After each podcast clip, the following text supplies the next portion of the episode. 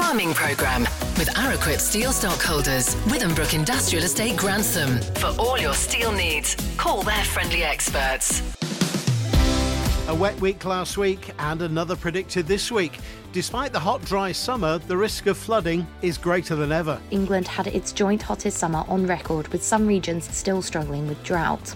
Despite this, since 1998, the UK has seen six of the ten wettest years on record. And Lincolnshire has a new ag zone.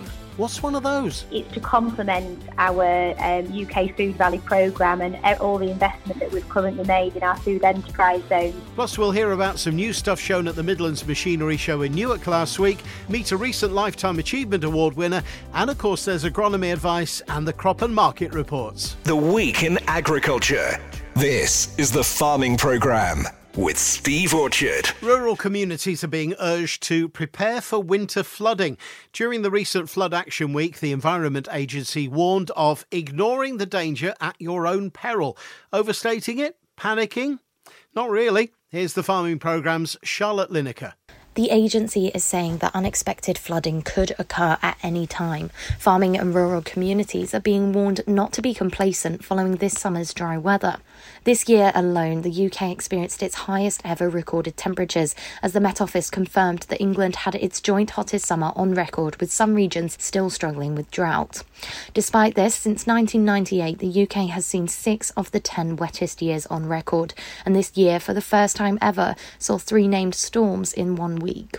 As part of DEFRA's new campaign, three steps have been highlighted, those being check flood risks online, sign up for flood warnings, and know what to do if flooding hits. Caroline Douglass, Executive Director of Flooding at the Environment Agency, said we're seeing more extreme weather. That is why it's vital that people take the necessary preparations as early as possible to prepare for the worst. At least one in six people in England are at risk from flooding from rivers and the sea, with many more at risk from surface water flooding. And despite research showing that almost two thirds of people have taken at least one action to prepare for flooding, as many as 1.5 million households who are at risk are yet to prepare. Will Lang from the Met Office explained that winters in the UK usually included a wide variety of weather, and this winter looked to be no exception. He said, although we expect to see high pressure dominating our weather through much of the early winter, which increases the potential for cold spells, we could still see wet and windy weather at times. The risk of unsettled weather increases as we head into 2023, with wet, windy, and mild spells a real possibility. There's more advice and flood alerts online at gov.uk.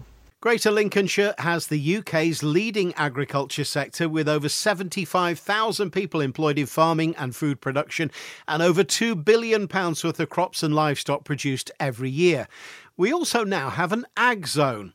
What's one of those? Deputy Chair of the Greater Lincolnshire Local Enterprise Partnership, Sarah Louise Fairburn explains. So, the Ag Zone is like another addition to this jigsaw that we're trying to create in Greater Lincolnshire. And should I say, actually, not trying, we are creating something amazing in Lincolnshire. It's to complement our UK Food Valley programme and all the investment that we've currently made in our food enterprise zone. So, obviously, agriculture is at absolutely the heart of everything we do in Lincolnshire, and we need to support our agricultural businesses to innovate, grow, and have the right skills. So the Ag Zone is going to embody that in absolute abundance, and it will um, form everything that we need in a centre for excellence for agriculture, basically, which we are naming an agricultural growth zone. So, on practical terms, what does an Ag Zone actually do? So, the Ag Zone will have a whole host of experts from the food sector to scientists to all our educational partners are exceptional. It'll be working on the latest innovations for agriculture, so working really heavily on digital tech, automation, robotics, and it's also going to form a huge skills pipeline for our next gen. So we'll be able to bring people that are very much interested in working in the new generation of how agriculture is going to be and training them uh, just as that. So no longer is it going to be, you know, picking potatoes from a field. It's going to be how can we do that using the latest tech to make sure that we're, you know, enhancing and maximising yields and we're picking the, the right product that's at the right um, phase in its cycle so that it's not rejected and, and all those incredible things that we can now do with tech and it's going to be in one place, which is really important. So all our businesses can be really heavily involved as well to make sure that it's genuinely supporting their sector to be able to grow really sustainably because the food sector is, is like, you know, everywhere at the moment under such significant pressure. And the reality is, Steve, that we have a, a, huge responsibility to the people of the country to make sure we can continue to produce food, you know, as affordably as we can given the climate. And we've got some really cool technology in this county, and it's about how do we uh, harness that and, and, and do it in a way that we can roll out so that it's going to deliver for, for our businesses, really. So, where's this going to be and who's involved? There are so many partners involved, and that's why I just know it's going to be another huge roaring success. So, it's going to be obviously the university, Bishop Burton, obviously the showground because it's literally just opposite the showground, Barclays Eagle Labs, which has been hugely successful for the food sector so far, especially bringing new sort of entrepreneurs into the food sector. West Lindsey District Council, the Ag Society, Lincolnshire County Council, and of course the LEP the amount of interest in this is just I'm not going to say it's surprising because when we launched the Food Valley last November, I don't think any of us, I think we all believed in it hugely and what we was trying to achieve, but none of us actually believed that the amount of investment that was going to come from that and the amount of interest from investors, not just from the UK but from overseas. And genuinely, the technology that, that we are creating in Lincolnshire is, is world leading and it's going to really attract more and more investment. But more importantly, it's going to enable our farmers to grow and our agricultural enterprise to continue to grow. And we need to get the right people with the right skills um, it, it involved, and that's what this is absolutely about. It's about not talking; it's about the doing bit. You know, we you know we can all sit around the table having all these amazing ideas and saying what all the problems and the challenges are, but this genuinely is going to help support and address um, a lot of the challenges and particularly as well around net zero and the challenges that that brings for our farmers. Now, I know it's a very overused term now, but we just need to be so mindful of that because carbon credits are going to be a huge thing. It's going to put a lot of pressure on our natural environment, but also you know, on our pockets if we're not careful, and we need to be farming much more efficiently um, and much more cleaner than we than we ever have done before. And again, the ag zone is going to be the centre of excellence for that. So our businesses can reach out to the ag zone and work on new practices that they can actually translate into their business into something that's really positive, which is just so important for Greater Lincolnshire.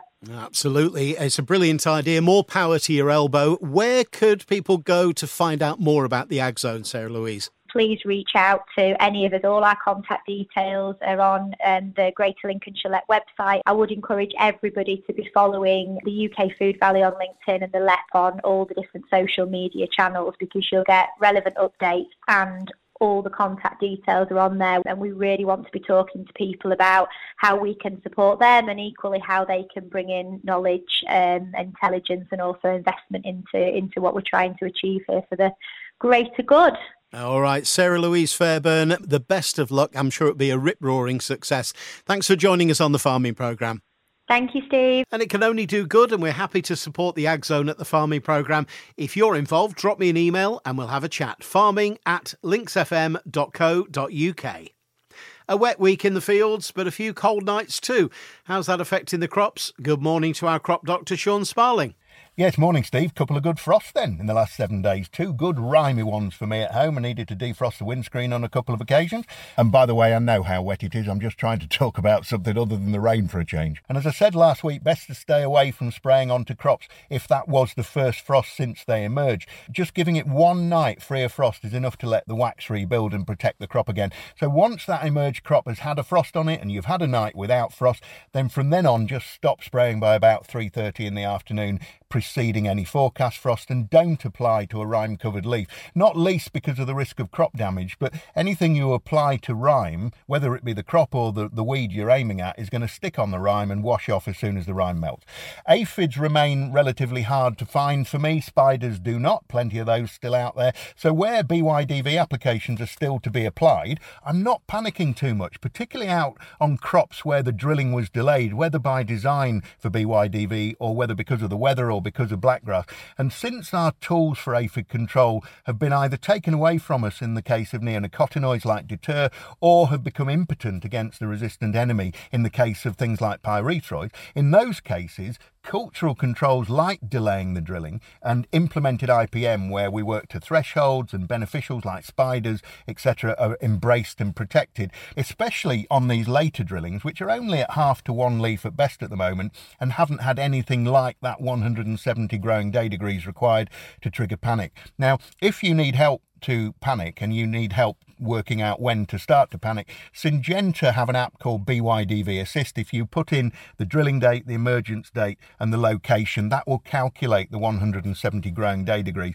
Once that's reached, then if you can find aphids, that's when you start to think about spraying. So plenty of spiders out there, as I say, still doing their job. And there's a lot of data reinforcing what many of us have long thought about BYDV. If you remember the last really bad autumn for virus, I think it was 2011, if my memory serves, uh, the only crops not affected by virus were those where the seed was treated with neonics, like deter. Fields treated with pyrethroids, whether singly or multiply in that autumn, all had plenty of virus symptoms showing. And that tells you two things. Firstly, pyrethroids are nowhere near as effective as we would like to think they are are. And secondly, the resistance issues are going to be far more widespread 10 years on than they were back in 2011. There was actually a study done between 2017 and 19, three year study down in the southwest of the UK. The reason they did it down there is that's the highest risk area for virus in the UK. And they monitored aphids daily and weekly. Untreated fields were compared to single and multiple application of pyrethroids. They had BYDV tolerant varieties like Wolverine. And there were five sites in all, and they reached four conclusions. Firstly, there was no significant number of aphids seen in any of those three years in any of the fields, so nothing really worth treating. Secondly, no virus was seen in any of those fields, no leaf symptoms at all, which probably follows on from the first point. Thirdly, no yield benefit from the use of pyrethroids in any of those three years in those situations. And fourthly, no yield benefit from drilling a BYDV tolerant variety in any of those years. So, in other words, in the BYDV hotspot of the UK, aphids are not a problem every year. They need to be monitored closely and not treated routinely. This year, we all know the traps have trapped many, many more than they would normally do, thousands rather than dozens. But it's absolutely crucial that we as advisors, if we're not finding them, we should not be spraying for them. That's what IPM is. So take account of that when you're making your decisions. If you, as I can and have been for the last three weeks, find more predators than pests, and those tens of thousands of little money spiders are predators, then you should be preserving those little predators by not spraying them. Aphids live for about a month, by the way, uh, but they can be hugely prolific. They're born with two fully formed live young in the pipe, and they'll give birth every eight days. And after eight days, each one of those young will produce young. So they can produce, they can be prolific. What I'm trying to say is if you can find them easily and they're over threshold and the pest is outnumbering the predators in your field, then clearly you have to react. But do give it some thought and treat fields individually on their own merits where possible. You'll have hotspots on your farm too, and you probably already know where they are. If you do have to spray, then pick a pyrethroid with the best beneficial profile because those beneficials are going to be helping us all through the winter and we'll carry on doing so right through next spring. So we do need to look after them. There were plenty of aphids earlier on, but far fewer now. Now, the more leaf area, the higher the risk of virus issues, and that means that the earlier drilled crops are going to be higher risk. So do speak to your advisor. A lot of slugs about again, but do prioritise the recently drilled crops over established ones. Slugs do far more harm more quickly from hollowing the grain than they ever do from grazing. Ferrous phosphate doing a really good job this year. Monitor and trap for slugs as well rather than just blanket bomb them. It's always the best approach. The cheapest approach too, of course. Slug numbers do vary considerably across the county and also across farms from field to field, so do stay alert. Oilseed rape, more light leaf spot than there was last week. Nothing worth getting worried about, I don't think. So do keep your eyes open. And remember, it's not about controlling light leaf spot, it's about stopping it getting any worse within the canopy. And the cooler weather will do as much, if not way more good as the weeks go by in that respect, because a fungicide is going to give you three weeks protection at best. A good hard winter will give you several months. So eyes open, but do treat accordingly. Still way too warm for Kerb products, so do hang your fire there to save you money and make sure you get the most out of the product. Winter beans up and running quite nicely now at two leaf pairs, but really nothing to do on winter beans. As long as you've got the pre-em on, you're sitting pretty until at least February. So that'll do. Let's see what the next seven days bring. Thanks as ever, Sean. The Farming Programme with Araquip Steel Stockholders, Withambrook Industrial Estate, Grantham, supplying the region for over 40 years. Phil Stocker is the Chief Exec of the National Sheep Association and has been a welcome contributor to the farming programme many times when we've been talking about the sector. Recently, he was recognised for his outstanding contribution to British agriculture at the British Farming Awards. Phil, congratulations, obviously, but how did it feel being honoured at such an important event? I guess it brings it home to you with that crowd of people around you as well, just what it means in that company and in that setting it is quite moving, actually. I was aware of it previously, but for it to be announced publicly and then uh, to go through the process of going up and receiving it, it's a real, real honour. And I, I, must say, I've had some most wonderful emails and texts and messages from people since then as well, just um, saying how good it is and congratulating me and you know, I'm not the only person in the world who works very, very hard, but it makes all that effort and hard work worthwhile to get that sort of accolade. Absolutely, and it's uh, not just for your work at the NSA. You, are involved in lots of other groups as well, aren't you? Yeah, I am. Um, again, I've had a you know a long career before I joined uh, the NSA. I've worked in agriculture all my life, I guess, and uh, certainly for the last 25 years, I've been working in a farming development or agriculture development and uh, policy situation. And I think you know, throughout all of that period, I've you know done my best to try and influence things in a direction that I believe is the right way. But yeah, outside of um, my direct work with the NSA, I'm involved with a, a number of things. You know, directorship of a, a, number of organisations, ROSA, the Register of Sheep Advisors, British Heritage Sheep. We're trying to create opportunities to support the diversity that we've got in our, our sheep industry. I chair a, a, land use partnership over in the Black Mountains on the, the Welsh English border that's trying to bring together the interests of the, the landowners, and the national park and the and the farmers and the graziers together. Again, a fascinating piece of work, but something I'm passionate about. If we're going to get the management of our land, agriculture, and delivering good environmental outcomes, and uh, you know, doing what we can for climate change and doing what we can for nature, and if we're to reconcile all those interests, we've got to find ways of working together. So, again, it's a really interesting piece of work, and it's been hard work. It's not easy, but it's it's an honour to be asked to to do that sort of work. So you know, I, along with a lot of other people, I guess, are just passionate about this um, this industry. And um, like most farmers, I guess it becomes more than just a job. It becomes a, a life, a way of life. Well, more power to your elbow, and long may it continue, uh, Phil.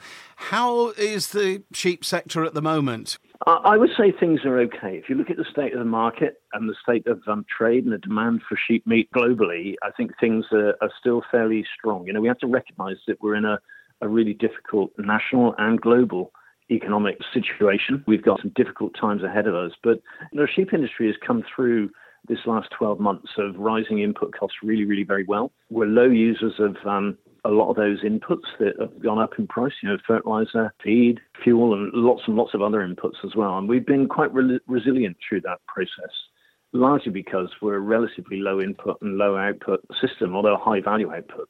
But I am a little bit concerned as we come into this winter with the weather conditions uh, uh, as they are. You know, this is the time of year where people are going to be starting to feed their stock. Feed prices will have gone up, and I am worried that the the input costs are going to just wipe away some of those higher values that we've seen over the last couple of years now. So.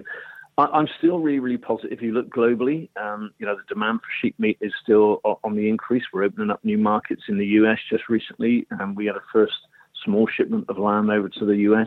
There's some hard work going on in uh, in other countries around the world for us to gain access to. You know, so I'm still optimistic that we've got a really strong future, and I'm really, really optimistic about the fact that sheep farming fits so well into this whole sustainable farming, regenerative agriculture, whatever you want to call it. You know, we fit so well into that mold um, that I think that this sector's got a really strong future ahead of it. Absolutely. Now, you talk about rising input prices, which is affecting every aspect of farming, let's face it. Is there anything you can do about that? Or is it just leading to higher prices in the shops inevitably in the future? No, I think there's a lot that we can do about it. It's not always easy because sometimes it needs investment and it needs confidence that the that our investments are being made in the right place. So the key thing I think for sheep farmers as far as the sheep farming enterprise is concerned making sure that the investments that we make, maybe in feed, maybe in, in, in, in vaccines, uh, maybe in handling equipment, that those investments are, are, investments that really pay their way and return a, a, an improvement in terms of profitability. You know, it is about things like making sure that we're feeding ewes adequately and we're keeping their body condition at an optimum level and we're feeding them enough so that they can produce a, a good crop of lambs, but not overfeeding them. That is wasteful economically and it's wasteful in terms of our carbon footprint as well. So it is more about fine tuning the business and making sure that we're trying to reduce losses and waste. You know, lameness would be another one uh, on farms uh, where sometimes it's really difficult to get people to take up the use of um, foot rot vaccines.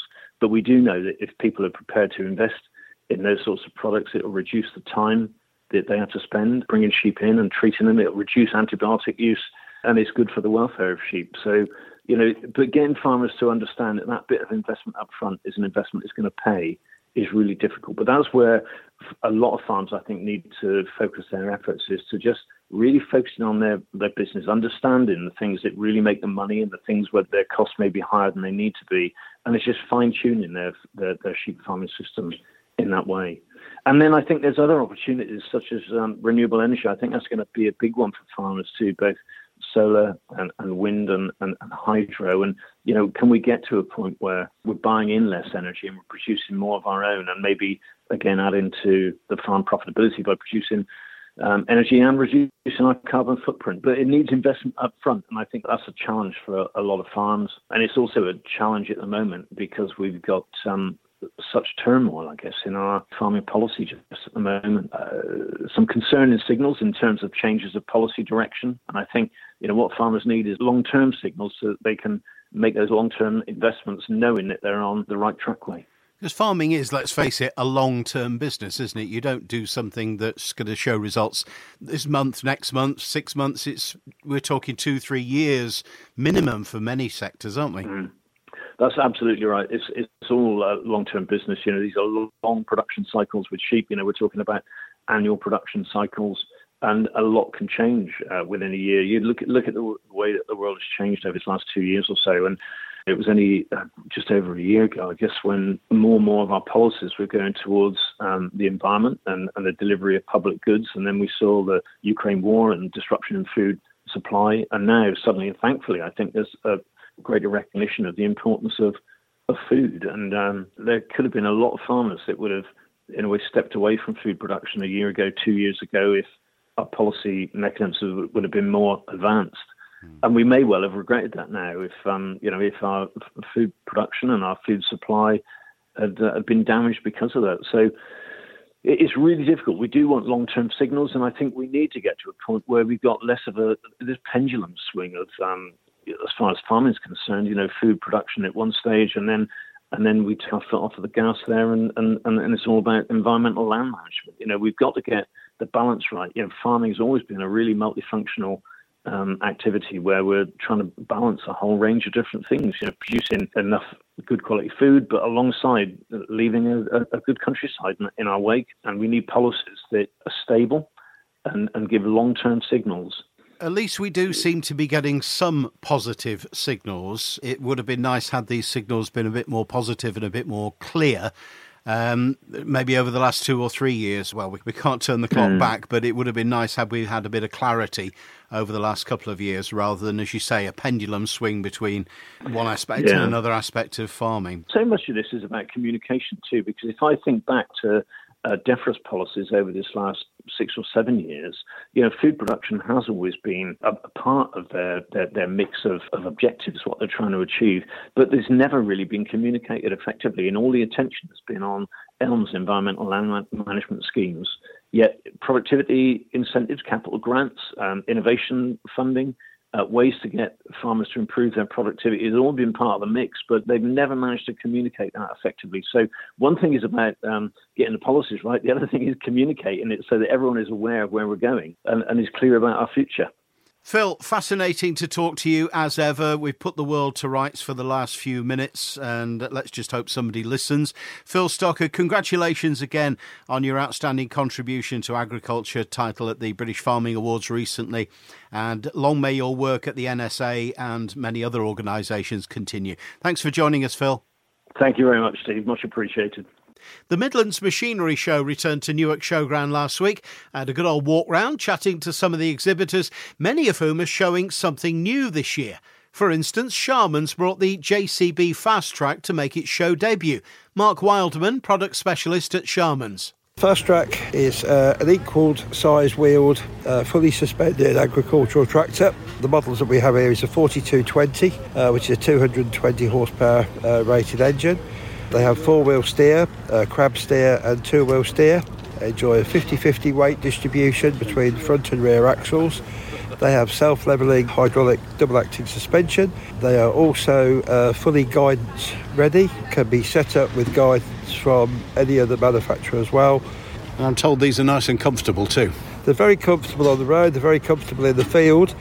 Uh, it's the only agricultural tractor that's legal to do the 40 miles an hour on the road because of its classification. But it's not all about comfort, it's all about safety as well. The braking system on the tractor is compatible with a lorry braking system. The new model we have here is the Icon, uh, which has replaced the uh, 4220 Agri Pro model, which came out um, was first released for sale in 2015. More information on the JCB Fastrac at sharmans-agri.co.uk. Thank you, Mark. Burdens were showcasing the new New Holland T7 with two Adams to tell us about it from their Louth and Brigg depots. So here we have the new T7 uh, 315 um, HD PLM Intelligence, and what's unique for this now for us is the new um, Horizon Plus cab. The old Horizon cab was first introduced in 2003, uh, and now they've introduced this, which will come across the whole range of tractors in time, giving us some new architecture and some new cab space. Okay, so what's different about this compared to the old one? The cab is 7% deeper, there's 33% more glass area. Um, with the new armrest, the new Sidewinder Ultra armrest, new PLM12 touchscreen display, and just a far better touch feel in the cab, more automotive sort of feel for the operator to enjoy those long days. Okay, what does the PLM do? PLM is just our precision land management, so it's just a way of identifying what the uh, what the cab is. So that this new Horizon Ultra cab's moved down to the long wheelbase range, which you'll have just seen launched in the press. And New Holland are taking the configurable approach. So the, the main thing they're pushing is the configurability of the cab. So everything in there you can tailor to op- either per operator or per implement to suit exactly how you would want to use it. Thanks to Adams, Terry, and Reynolds from Burdens. More about the New Holland T7 at burdensgroup.com. And it wasn't just shiny new tractors and equipment at the Midlands Machinery Show, there was new software too. Paul Creasy, General Manager at Lemken, told me about their digital solution, IQ Blue. So, IQ Blue, a piece of technology that we've developed over the last two, three years.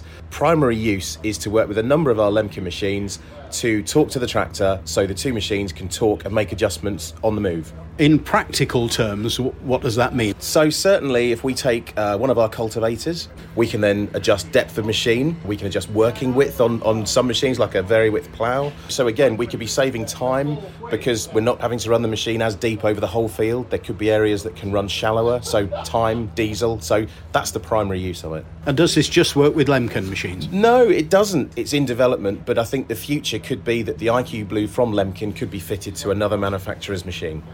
Does that mean then that the farmers spending less time on and off the tractor? Absolutely. What we've not had before without IQ Blue, if an adjustment needed to be made on the tractor linkage with IQ Blue, that adjustment can happen. Nobody's got to get off, there's no handles to adjust, turnbuckles to move, so that's the key. More info at lemken.com. Thank you, Paul. And there'll be more from the Midlands Machinery Show on next week's farming programme, including talking sustainability with NFU Vice President David Exwood. And don't forget it's CropTec next week at the East of England Showground Peterborough on Wednesday and Thursday. I look forward to seeing you there. To the weekly market reports now, starting with livestock and from Louth auctioneer Oliver Chapman. Morning, Oliver. Good morning, Steve. Another weekly roundup from here at Louth for Monday, the 14th of November. Starting with the prime cattle, which the steers sell to 236 pence per kilo and gross 1330 pounds for J.E. Thirlby of Kexby, while the heifers top at 233 pence per kilo and gross 1185 pounds for J.C. Scolia Bournemouth. On to the cool cows and larger than expected show, leaving all in average of 122 pounds and fourpence to top with younger feeding cows at 152 pence per kilo for W Taylor and Co. While in the pounds per head they top at 1,054 pounds and 20 pence for J&S Brooks of Strawberry with older cows. Moving on to the sheep, 189 lambs SQQ at 248.82 pence per kilo with an all-in average of 241.18 pence per kilo. Top goes to Jack Grattan at 263 pence per kilo and W Wright and Son of Ruton at 125 pounds per head. On to the cool ewes and 75, all in average £87 and 84 pence, dearer on the week with a lot better show of ewes forward. To top for J8 and R and CJ Jackson of Osgerby at £170. Finally, store lambs and just a handful on offer to all in average £63.24 to top for S. Doherty of Boston at £117. Huge thank you to everyone that's been and supported this week. Just two weeks away is our annual Christmas Fat Stock Show and sale, with all entries still being taken for that. And on Friday, the 2nd of December, is our annual Fat Stock Dinner. So, again, for all entries or to book tickets for that, please not hesitate to contact me. And next Monday is Store Cattle Week, with sort of 20 to 30 already entered. So, for all entries, whether that be for fat stock, store cattle, or our weekly markets, please not hesitate to contact me. This is Oliver Chapman for Masons and Louth Market, and thank you. Thanks, Oliver. And with the Grey Market Review, Openfield's Kit Dickinson. Morning, Kit. Well, good morning, Steve. Wheat futures traded sharply lower on both sides of the Atlantic as the market prices in an extension to the grain export corridor. This is despite Russian intensifying hostilities during the G20 meeting, almost as a show of defiance, with two missiles finding their way into Poland, the origin of which is yet to be determined. The reward for these hostilities appears to be softening of sanctions led by the UN and Turkey, which would help Russian exports of grain and fertiliser, especially if Russia's Rosselkhozbank is reinstated in the SWIFT system. Recent Russian missile attacks are concentrating on Russian power and infrastructure, both of which are vital for goods to be moved for export, particularly as we move into the Russian winter months. For now, at least, the market does not care about the sharp drop in Argentine wheat production or the potential damage that floods are having on the Australian wheat quality or the drought in the US plains. Algeria, Egypt, and Saudi Arabia have all bought sizable volumes recently at prices which would suggest it is based on the Russian execution, which will be influenced by their winter weather Russian taxes, and the willingness of the Russian farmer to sell at current levels. EU wheat exports continue to flow and are running about 18% above last season, with reports that China have bought French feed wheat for the Jan March position. Malting barley this week, the UK malting barley market has ceased trading for now. Even those maltsters who were buying the April to June 2023 position have now withdrawn. With the Ukrainian export corridor now remaining open, wheat futures have taken another large hit this week, reflecting on the malting barley market. Unfortunately, French malting barley is closely linked to the Matif wheat futures, so their malting barley must have fallen in value too. UK and Danish export malting barley must follow this, so that has choked off any export trade for now. The bad news is that the EU has only exported 2.4 million tonnes of barley to the end of October, compared with 4.1 million tonnes last year. Oilseed rape this week. Matif rapeseed has taken a hit. As of Wednesday, the market had fallen for nine days on the previous 12. This has weighed heavily onto the domestic market, losing over £40 since the start of November. Wednesday saw the market close higher on the back of bargain buying, despite pressure coming from the weaker vegetable oil markets.